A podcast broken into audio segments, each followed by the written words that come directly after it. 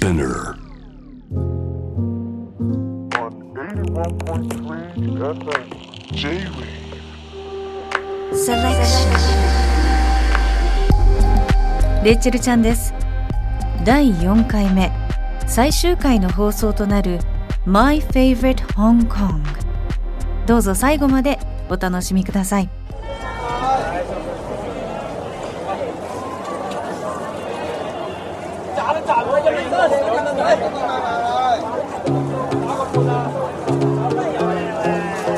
大家好，歡迎大家收聽。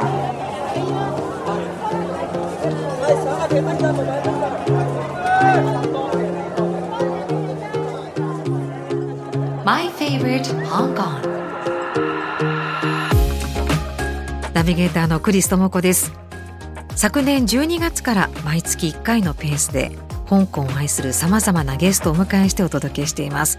My Favorite Hong Kong 今回で4回目そして最終回の放送となります、えー前回は香港のアートシーンそれからウエストカオルーンに注目してお届けしました、まあ、ゲストは香港で個展をされたこともある大宮エリさん。それから、えー現地から香港のアート界のプロフェッショナルとして、えー、チュンワンにあるアートセンター、えーチャット。のエグゼクティブディレクターの高橋瑞希さん。そして昨年ウエストカオルにオープンして、まあ、大きな話題となっています。アジア最大級の現代ビジュアルカルチャー美術館 M プラスの主任キュレーター横山一子さん。お二人にアートを通した香港の魅力を伺ったりというまあ充実の回でしたね。街とアートの相性もすごくいいんだろうし、香港のあの人とか街のエネルギーっていう言葉がたくさん出てくるんですけど、その根底、その理由にはやっぱアートっていうのがすごくあるのかな、アートとの近さ。ま、そんなことを感じた前回だったんですけれども、まあ、なかなかまだね気軽に旅行に行けない状況は続いていますけれども自由に行けるようになったら行きましょうで今のうちから予習をと思っていろいろ想像妄想しながら一緒にお付き合いいただけると嬉しいですそして最終回、えー今日まずお迎えするのは音楽界の香港米、まあ、香港通クレイジーケンバンドの横山健さんです。でお仕事、まあ、プライベートでも何度も香港行ってらっしゃるそうでクレイジーケンバンドの曲の中にも香港愛を感じる曲がいくつもあります。そんな横山健さんが思う香港の魅力とは？そして番組後半では現地香港から現在香港生活拠点に活動されています元 NHK のアナウンサー青山優子さんにリモートでご出演いただきます。あの初回の昨年12月にあのお話を伺いして、まあ、たくさんのね本当最新情報を頂戴したんですけども100万ドルの夜景とも言われるように高層ビルが立ち並ぶきらびやかな都市のイメージも強い香港だと思うんですが実は自然も豊かでアウトドアを楽しめる場所もたくさんあるんですよね。まあ、これまでのゲストの方の中にもお話いろいろ出てきたんですが、ハイキングとかサーフィンなども大人気のようです。今回はそんな香港のアウトドア最新事情について教えていただこうと思っています。では、My Favorite Hong Kong 最終回、どうぞお楽しみください。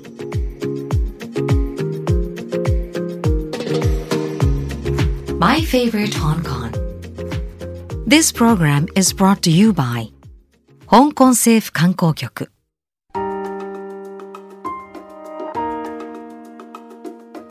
クリストモコがお届けしています。My Favorite Hong Kong さあ今日はですね、えーここからクレイジーケンバンドの横山健さんお話をお伺いしていきます。横山健さんです。こんばんは。よろしくお願いいたします。こんばんは。よろしくお願いしまよろす。しくお願いいたします。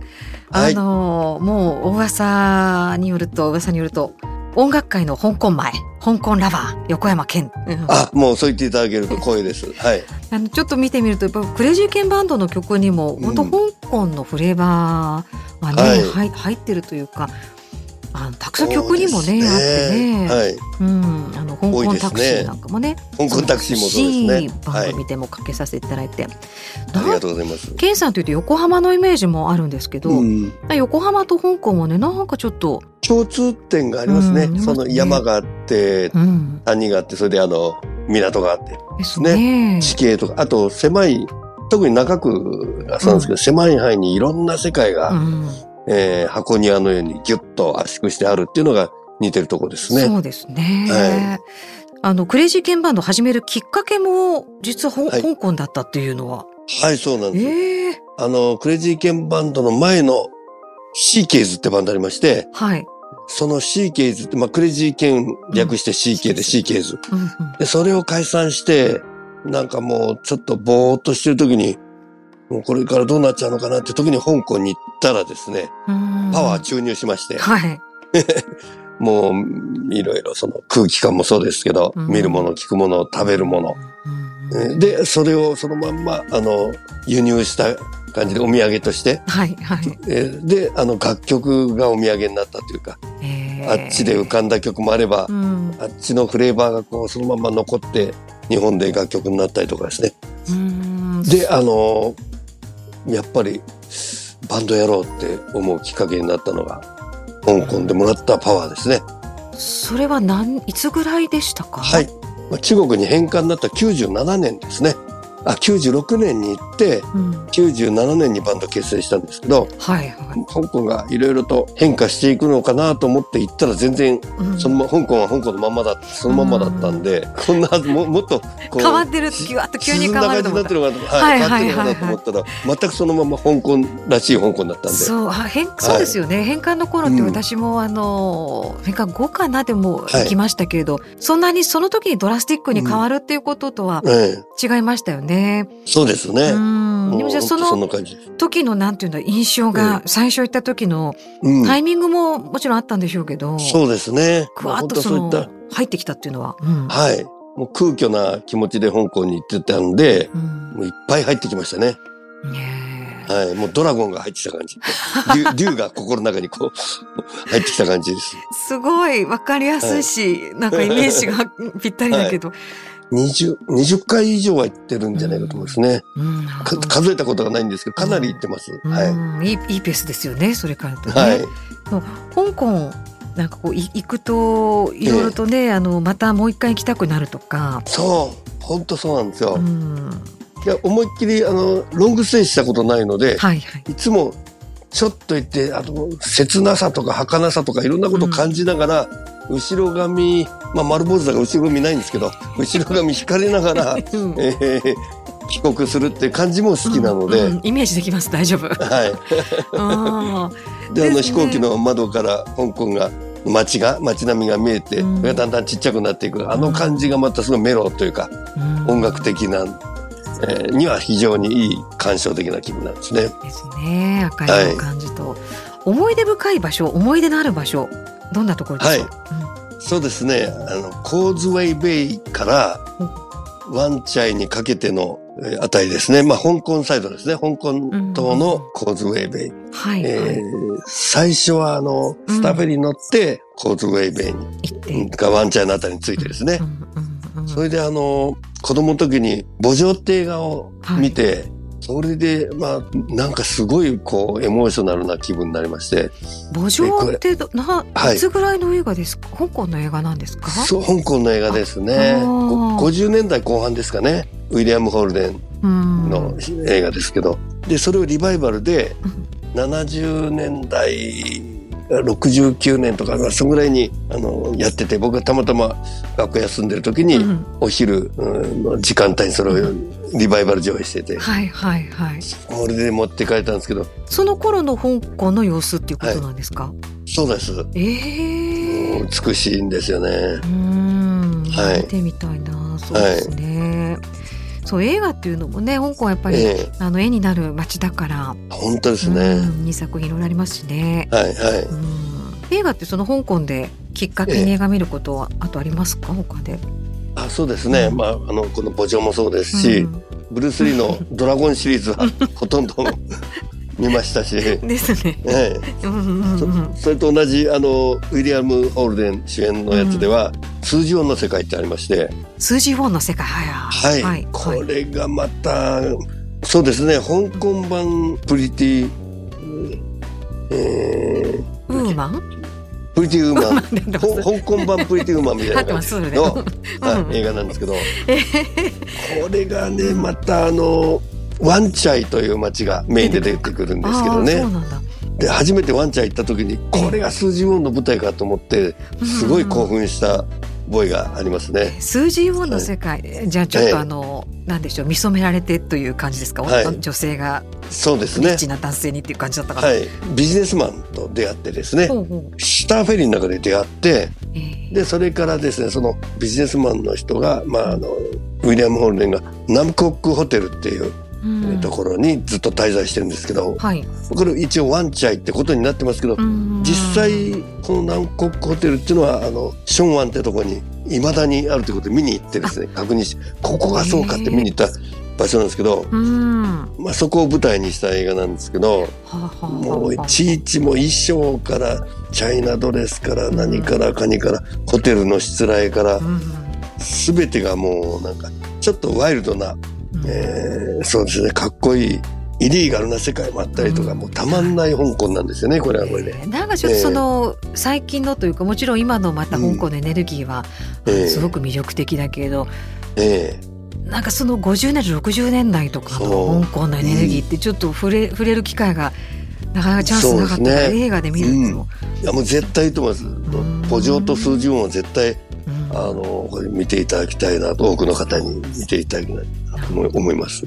これ数字王の世界そこから、あの、うん、歌が生まれてるわけですねそうすると。はい。このタイトルになってるんですけど、はい、実はこれあの、うん、1989年かな、はい、平成元年にロン,、ロンドンに行ったんですけど、はい、でロンドンからあの香港経由で、うん、えー、香港にちょっと会わなきゃいけない人がいまして、うん、あの音楽関係で、ええ、それであの香港に着陸する飛行機の機内で生まれた曲なんですね。どんな気持ちだったんだろう。そうですね、まあ、UK で割とブランニューヘビーズとか、はい、あるいはあのジャミロクワイ的な音楽をやるバンドが多かったんですね。アマチュアとかで,、そういうのを見てきて、はい。えー、ジャズファンク的なものが入ってて。はい。はい、その感じ、はい、その感じとドラゴンの感じが混ざって飛行機の中で本セクションのアレンジまで浮かんじゃったっていう。でタイトルは「数字音の世界だと」はい、何曲ぐらい香港をこう原動力に香港の歌何曲ありますもんね数字そうですね、はい、56曲曲ですかね。数字音の世界香港タクシー、うん、コントン料理、はあ、香港香港台風香港グランプリ、うん、それからあと、あのちょっとフィーチャリングなんですけど、ええ。グラサンパークっていうアーティストの「あの、ワンチャイ」って曲に。これはケンさんがフィーチャリングされて一緒に。そうです。あ、はい、そうなんです、ね、あの楽曲を一緒に作ったんですけど、えー、はい、これはどういうイメージの香港フレーバーなんですか、ね、これは割と、うん、あの懐かしい香港ではなく現代香港的な、うん、はいイメージですね。とにかく街に歩いて目に入ったもの、うん、香りだったり、うん、えー、色彩だったりいろんなものが楽曲に変換されちゃうわけですけども、はいはいはい、特にそうですね。あの、えーまあ、いわゆるワンチャイが、うん、ワンチャイが、特に多いわけですけど、うん、他にもあのレパルスベイとかですね、はい、レパルスベイっていうのは、はい、じゃあワンですね。どどの辺ですかね？そうですね。あの、割と香港のあの、繁華なところから離れて山を越えて、うんうん、えー、リゾート的な場所なんですね。うん。うん、浅水湾って書いてレパルスベイって読むんですけど、えー、まあ香港島の南部に位置する。うん、もう本当リゾート自然の多いところですね、じゃあね。そうですね。はいはいはい、はい、墓場でもおなじみの、うん、レパルスベイホテルってあるんですけど、そこ、もう今はないんですけど、うん、レパルスベイホテルの跡地に、はい、ザ・ベランダっていうですね、コロニアルな、雰囲気のカフェがあるんですけどそのカフェがもうアフタヌーンティーがすごい有名なんですけどね、うん、で見える景色がやっぱりどことなくオリエンタルだったりしてですね、うん、まあ、あの映画の世界墓場の映画の世界そのまんまの、えー、空気感というか磁場が感じられる、えー、素晴らしいカフェというかですね。ここでお茶されたんですか、あもうします。もう毎毎回行くたんびにここで 必ずここには行きます。えいいですね。なんかケンさんがこのコロニアル町のところでアフタヌーンティーってすごい素敵、はい、いいなあ。のお一人様もするんですけども、はい、お一人様でね。一人で行くと余計寂しくて、まあ音楽的にいいいいもんが押し出されそうな気分になります。あとあのそのレパルスベイにあの、はい、ティンハウミューっていうですね、うん、海の神様を祀祀る中華寺院があるんですけど、ええ、ここもまたすごくエキゾチックというか、うん、えー、とってもあの絵に描いたような香港的な景色が華やかなんですか？割と。華そうですね華やかに。本当国際式の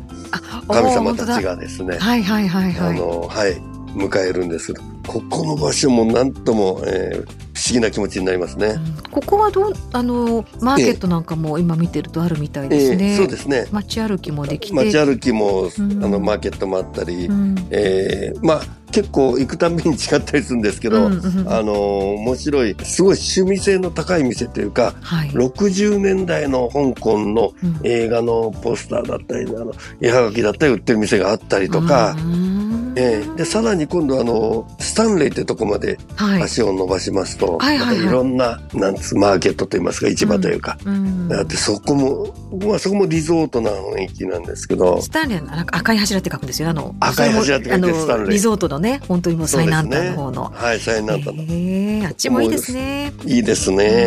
はいちょっとじゃあ街も楽しみながらこういうふうに足伸ばして、はい、そうですね、はい、で今度逆にカオルンサイドのですね、うんうん。ヤウマテっていう油の朝の地って書いてヤウマテ。ヤウマテ。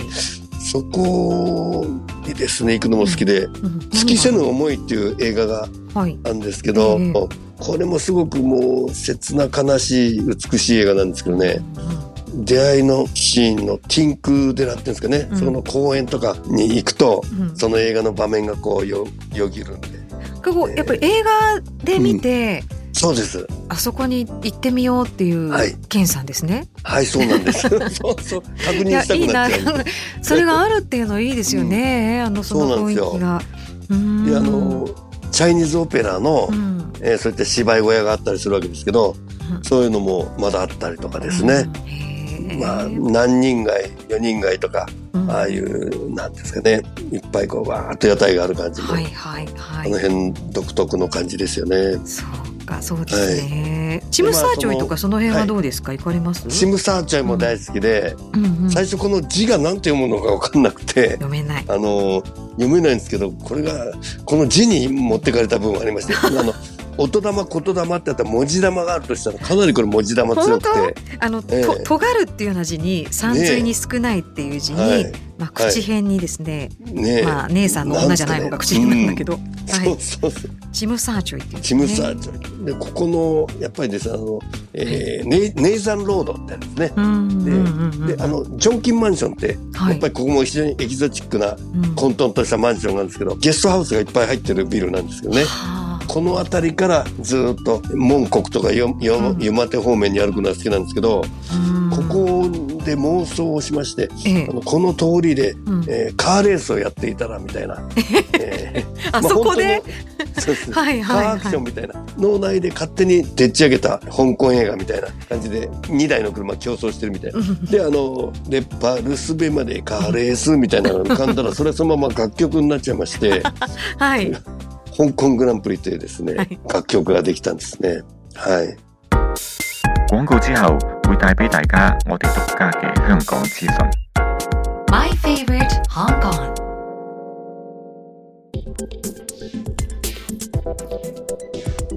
クレイジーケンバンド横山健さんお話を伺いしてます、はい、あのまあね香港行きたいなとも番組やってても思うし、うん、聞いてらっしゃる方も香港大好きな方多いんですけど、はい、あのまあ、次行くとしたらっていうところで、えー、これまでもいっぱい教えてもらいましたけども、おすすめの場所をあの改めて健さんお願いしたいんですが。はい。カオルン半島のですね、はい、南端に位置する漁村で、レイユームンってあの鯉の魚の門って書いて、あ鯉ってあのカープの方ね。カープですね。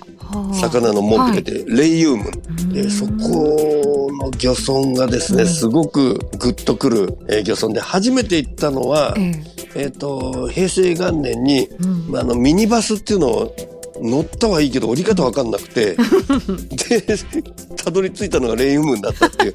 でもその時その時はレイユームンって名前だったっていうのわかんなくて、はいはい、で数年後に来た時に、うん、あここ覚えてるっていう場所がレイユームンって。流れ着いたぐらいのところだ、はい、どどんなところ古いんですか？もう古いあの漁村でございましてたくさんの美味しい海鮮料理店がですねうん、いいですね。何十もあるんですよレストランとか。でもうとにかく海鮮が売りの、えー、漁村でですね、うんうん。港にこうたくさんの小舟が停泊してるんですけど、その絵も昔の映画で見たことあるようなえ懐かしい情景ですね。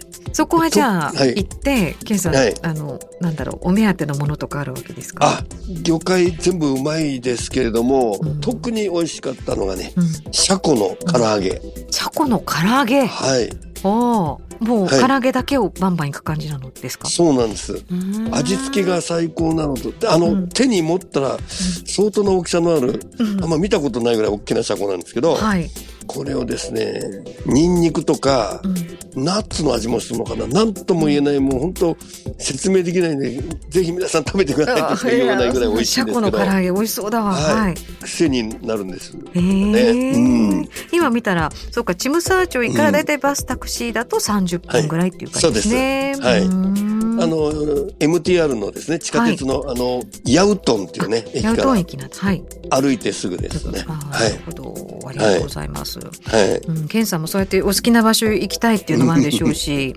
ええなんだろうまた行けるようになったら行きたい場所ばっかりでしたかね。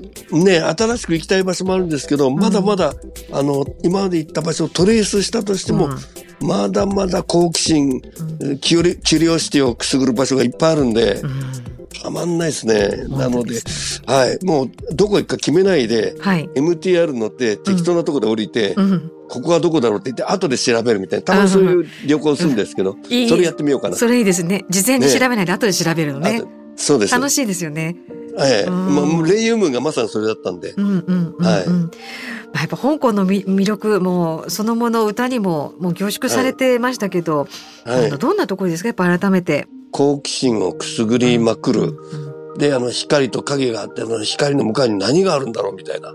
こう、そうですね、探求心というか好奇心というか。うんで、なんかほっとけない感じっていうか。うんで、まあ、一回行っても、あの、何回行ってもこう、その度に表情が違うというかですね。はい。二十数回行ってますけど、全部印象が違う。そういうことですね。感じですねうんいやまた次楽しみですね。行くのね。いや、もう楽しみ。早く行きたいです。はい。あの一枚実はね写真ケンさんにあの、ええお預かりしてまして。あ、そうですね。何ですか、はいめちゃめちゃハマってる写真なんですけど、はいかっこいい。そうです。割と、あの、グラフィティアートが、うんあの、有名な場所ですけどあもー、ハリウッドロードはい。ですね、の近く。うんうん香取慎吾さんのはい。作品も見ましたよ。あ、ええ本当ですね書いてありました。はい。ええあ、ね、ボールアウトされますもんね。そうなんですね。あーありま、ありましたね。はい。これちょっとあの番組のあの、うんインスタグラムにアはいップ。させてください。はい、そこ最高でした。そこもぜひ行ってほしいですねう。んはいハリウッドロードはいハリウッドロード。はい、ありがとうございます。はい。もう、なんか向こうに住んでる感じが、向こうのひ、なんか香港の人っていうぐらいの印象がありましてですねい。や、もうはい爪は、爪は甘いんですけど、まあ、あの、まあ、マニアックにというより感じる、あの、ブルース・リーの考えるな感じるで、うん感じるってことが第一なので、うん何かを感じて、それが、それが、あの、こう、えー楽曲とか、何かしらに変換されるという感じですので、そうですねとにかくいろいろ、インプット、インプット、インプットって感じですね、香港。はい。いやー受け取るのまた楽しみにしてます。そうですね。受け止めきれないぐらい受け止めたいです。ありがとうございます。はい。はい。ありがとうございます。My Favorite Hong Kong 音楽界の香港マイクレイジーケンバンドの横山健さんでした。健さんありがとうございました。あいいね。ありがとうございました。りがとうございました。どうぞ。我哋嘅節目將會為大家介紹香港嘅景點、美食、本地文化、藝術、購物等等。透過呢啲唔同嘅資訊，等你發掘出屬於你心目中嘅香港。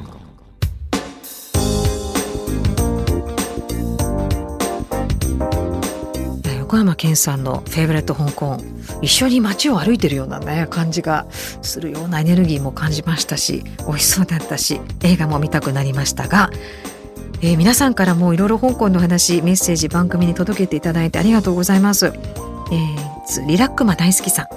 香港へ行くと必ず食べるバッチョハーかな？エビを蒸しただけなんですが香港で食べるエビはとにかく美味しい。サンミンゲルビールを飲みながらこのエビを食べる嬉しさ。朝はネーザンロード沿いにあるロンドンでヤムチャを楽しむ。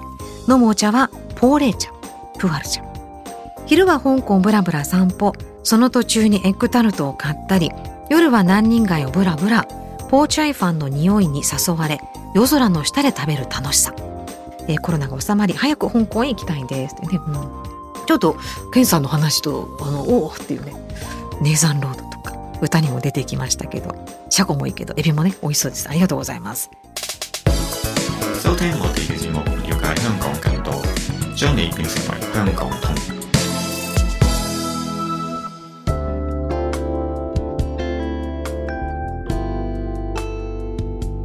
クリストモコがお届けしています。My Favorite Hong Kong この時間は現在香港を生活拠点に活動されています元 NHK のアナウンサー青山優子さんにリモートでお話をお伺いしていきます。青山さんよろしくお願いいたします。よろしくお願いいたします、えー、昨年12月12日も初回にご出演いただいて、まあ、今回2回目となるんですけれどもちょうど時期的にもあのクリスマスイルミネーションのお話香港のねあの街の様子あとヤムチャの話などなどいろいろとありがとうございました。いえいえそうでしたね、うん、写真も合わせてもうちょっと懐かしいですよね クリスマス。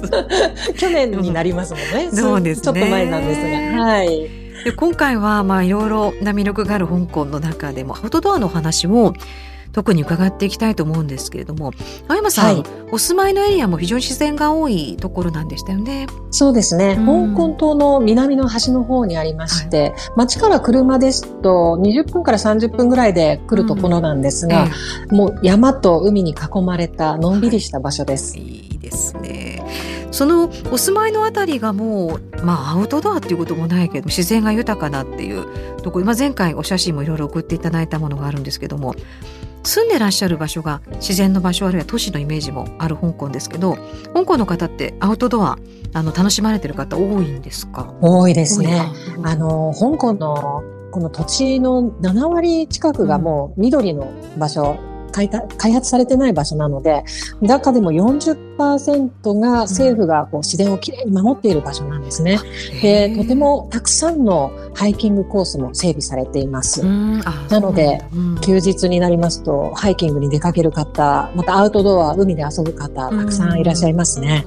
そうするとかなりその整備されているトレイルコースなんかもいろいろあるんですね。よく行かれます？どうですか？時々行かれはい、最近は特によく行きます。うん、中でもあの、コロナで スポーツ施設も使えない状態ですので、うん、でね、皆さんでハイキングに出かけてるので、うん、街に出かけて人に出会うんではなく、もう山に出かけて、はい、ハイキングで、あの、お友達に会ったりとかっていうことはよくありますね。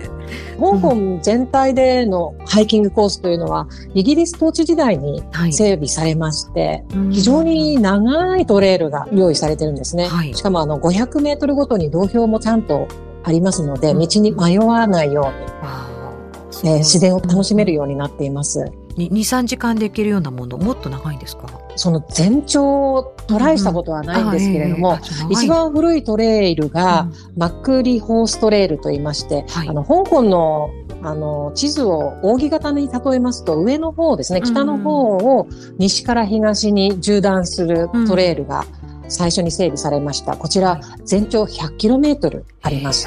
ただ、それぞれあの、10のセクションに分かれていますので、うんうん、自分が見たい場所、見たい景色を、あの、バスか何かで近づいてて、散歩する、トレイル、ハイキングするということができるようになってますね。途中からね、あの、好きな部分を歩けるっていうことですよね。はい。ですので、こういった、まあ、イギリス統治時代に整備された、ハイキングコースとしては、4大トレイルというのがとても有名になっていまして、うんはい、その扇の部分の扇子の部分西から東に渡る、うん、マクリホーストレール、はい、また手元の部分ですねちょうど香港島に当たる部分を西から東に、うん、えー、縦断する香港トレール、そして手元の部分からは扇子の北側に縦に縦断するトレールというのが、はい、ウィルソントレールという、海を渡ってですねビクトリア湾を渡って、香港島から、うん、あの、渡るトレイルというのも整備されまして、うん、えー、これが3つですね。もう一つが、あの、香港の島というのが西側にあるんですけど、はい、ランタオ島のトレイルも整備されています。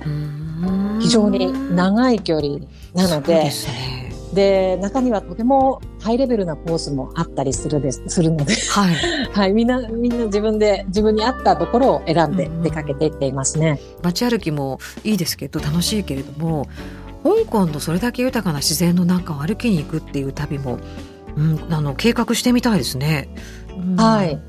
例えば、あの、旅行でいらっしゃった場合ですと、うんええ本当に軽装備でいらっしゃるじゃないですか。はい、そういう方はもう本当にあの、香港島のピークにトラムで上がることができますので、うん、その山頂の周りを360度一周できるトレイルもあるんですね。このハイキングコースは自転車でも回れますので、本当ベビーカーを押しながらゆっくり回ったりするうちに、香港の中心街の100万ドルの夜景と言われるコースも見られますし、うん、南側の豊かな海の方も景色が眺めることができますね。そこはなんかいいですね。旅の、あの、もちろん大自然の中にトレイルもいいんですけど、はい、美味しいところをまたあの 高い山頂でトレイルっていう。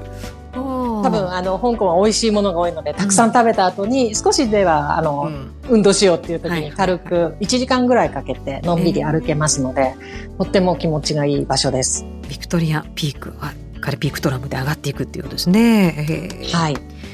香港の自然でその海であったり、まあ、山あと割とこう岩肌ゴツゴツしているようなこうなんでしょうね。写真も送っていただいてますけど、ええ、これはどこだろう？大きな石が。これはサイの岩ですね。サイの顔の形をしたライムロックという岩なんですけれども、はいはい、香港はあのそうですね。私がよくこ子供と行く場所です、うん、スタンレーにあるんですけど、香港島の南のさらに南の端の方にあるんですが、え岩がちょうど横顔ですね、うん、あのサイの横顔に似ているものすごいはっきりサイサイをかたどったかのようなね、角もあって誰かがこう削ったような感じですよね。ねで、その向こうにエメラルドグリーンの海が広がって、とっても気に入った場所です。はい、まあ、本当に綺麗だな。ええー、お写真ただお預かりしてますで南にはサイがありますけれども、はい、香港のこの北側に行きますとこのライオンロックという、こちらはもう本当に有名な香港の人が目指す富士山に登るんだっていう感覚でみんな目指していく場所で、こちらももうあのライオンの横顔のような大きな岩の形があったりしますね。やっぱハイキングとか歩くとそういう石とかに喜びがありますよね。面白いとかね。面白いあれを目指そうとかね自分だけでこう発見できるとまたさらに嬉しかったりしますね。うん、ね、本当だ。いろいろはこれちょっと番組の方にもアップさせていただきたいと思いますけども、はい、うん、海も空もいい日なのかもしれないけどとってもやっぱ綺麗で美しい、えー、本当にもうね、あの街の後に行くのもいいし本当にいろんなあの面があるんだなっていうのをこの南側の方ですかねリゾートの方を見ると。ね。うん、はい北の方に行きますとまた昔1億4000万年前は火山があったんですが、この地域でも今地震がない香港なんですけども、はい、その火山の威力を感じるようなジオパークというのがこちらはあのユネスコ世界遺産にも認定されていましてハイキングでも訪れることができますし、はい、手つかずの本当に急峻な岩肌があるってそこはもう船でしか行けないんですね。そうすると皆さんはボートですとかあのフェリーに乗ってその海沿いから岩肌を見るっていうことをしてますね。なんか伺ってるとそのトレイルとかハイキングもあのおっしゃったように子供子供と行けるようなところとか、まあ、本格的にちょっと楽しみたいとか、はい、まあ、もしかしたらあのちょっとレードバックしたゆゆったりとアウトドア楽しむなんていう方もいらっしゃるでしょうしねそのボートもいいですね、はい、ボートから見るとか。そうですね。ボートに乗っていくと今、あの、香港はとてもあの、ボートを使って遊ぶ方が多いので、あの、気軽に水上タクシーのように小さな小舟も借りられますし、皆さんでパーティーボート借りたりとかして出かけることが多いんですけれども、まあそういうジオパークの横を通り過ぎていくと、誰もあの住んでいない本当に綺麗なシルクの感触がします。白い砂浜のビーチが広がっていて、もうそこでバーベキューをする。バーベキューはしないか、テントを張って休んでるっていうことはしますけど、バーベキューも白い砂浜でバー。白い。テントでね。コロナの前は、あのケ、ケータリングという、ええのもやってくれてまして、ビーチに本当にバーを持ってきてくれたりする。そうなんだ。そう最高ですね。ですよね。ちょっと今コロナで全てがこう止まってしまってますけれども、はいはい、でも泳ぎに行くには本当に気持ちいい。サラッサラの砂で、遠浅で。遠浅でね。最高です。ですよ。でちょっとその自分でアレンジするっていう方法もアウトドアでもできるわけですね。そんな風に。そうですね。うんうんうん、自分でアレンジしてもちゃんとこう、まあ、地図を見ながら行けば、ちゃんと道標が書いてありますので、間違ってないということは確認できますし、あと、アプリでいろいろ今どこを歩いてますというのを指示してくれるものがありますので、うん、そういうものを使いながら。そうですね。だもう頑張って登る人とね、ちょっともうゆっくりビーチで過ごそうかとか、いろんなアウトドアが香港で待ってるっていう感じですけど、はい、季節的にはどうなんですかね？まあ、春ぐらいがいいのかな？いつぐらいがおすすめですか？春はどうしても雨が多くなりますので、季節は湿度のちょっとカラッとしてくるのが9月ぐらいからなので、はいうん、いらっしゃるとしたら9月から11月が私はベストシーズンだと思っています。うん、なるほど、なるほど。9月、11月だと、どうだ、半袖でまだいけるぐらいの時ですか？暑いですね。湿度が下がるので、うんうん、とても過ごしやすいですが、はいはいうん、もう11月ぐらいまで半袖で十分だと思います。うん、ただ山の上は標高が高くなりますと寒くなりますから、はい、もちろん長袖も必要ですし。ね、を持っていくっていうのはね、そうですね。えー、まあ、こう日本からまた行く時にも、ちょっとチョイスにアウトドアっていうのを香港で入れるのも良さそうだなという。ね、さっき40%ってことでしたもんね。自然公園とかね。はい。そうなんですね。いや、羨ましいな。お住まいで。ね。あのね、本当日本にも本当に豊かな自然がありますよ。そうです。旅行に出かけて、ね。香港の自然を楽しむっていう方法も、ちょっと意外な楽しみ方かなと思います。なんか、私が最初香港に来た時には、やっぱり香港のイメージと言いますと、ヤムチャがあって、たくさんの高層ビルが立ち並んで、とても、あの、賑やかなショッピング街とか金融街のイメージが強かったんですけれども、実は緑の方が多くて、ハイキングコースがたくさんあって、もう海も綺麗という場所でしたね。ね住んでるとやっぱりそういういろんなところにね、あの、いや、触れられてありがとうございます。いや次回はまあ町と山両方欲張っていろいろ旅をしたいなと思います。はい、はい、ぜひ、ありがとうございます。えー、前回に引き続きあの本当に、えー、現地からねお声を届けていただいて、えー、最新情報そしてお写真などもご協力いただきましてこの時間は現在香港拠点に活動されています元 NHK アナウンサー青山優子さんにリモートでお話頂戴しました。青山さんどうもありがとうございました。ありがとうございました。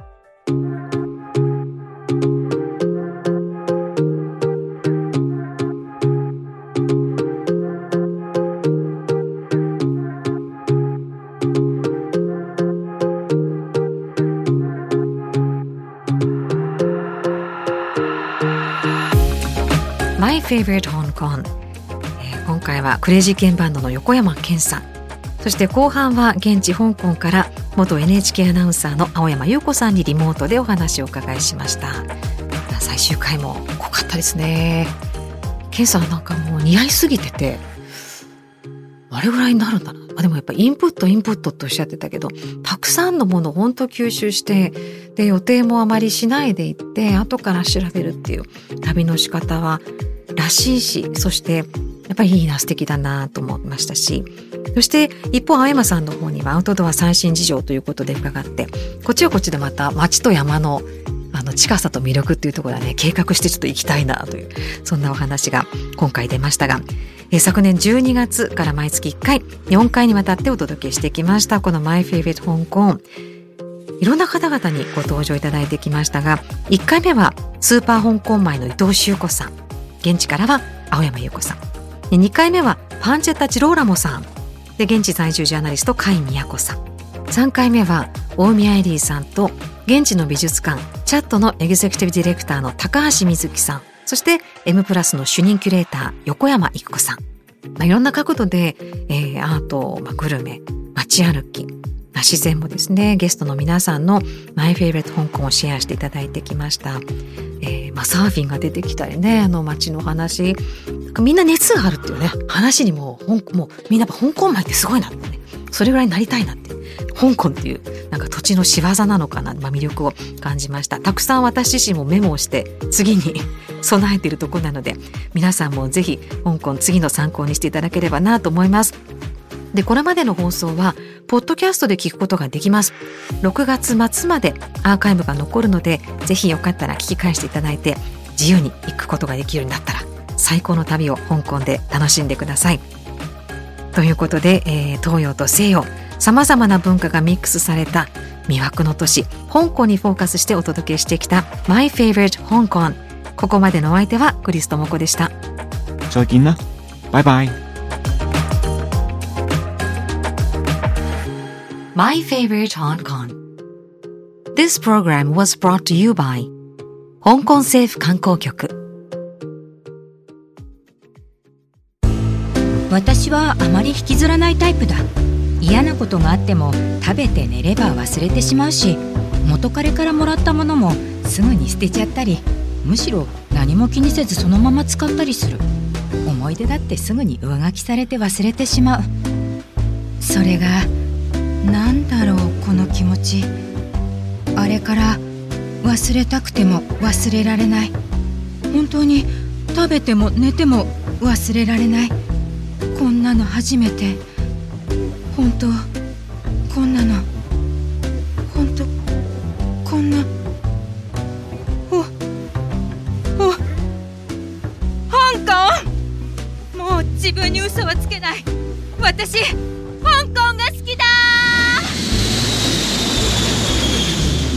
何度も行きたくなる街魅惑の香港。詳細は香港政府観光局のホームページで。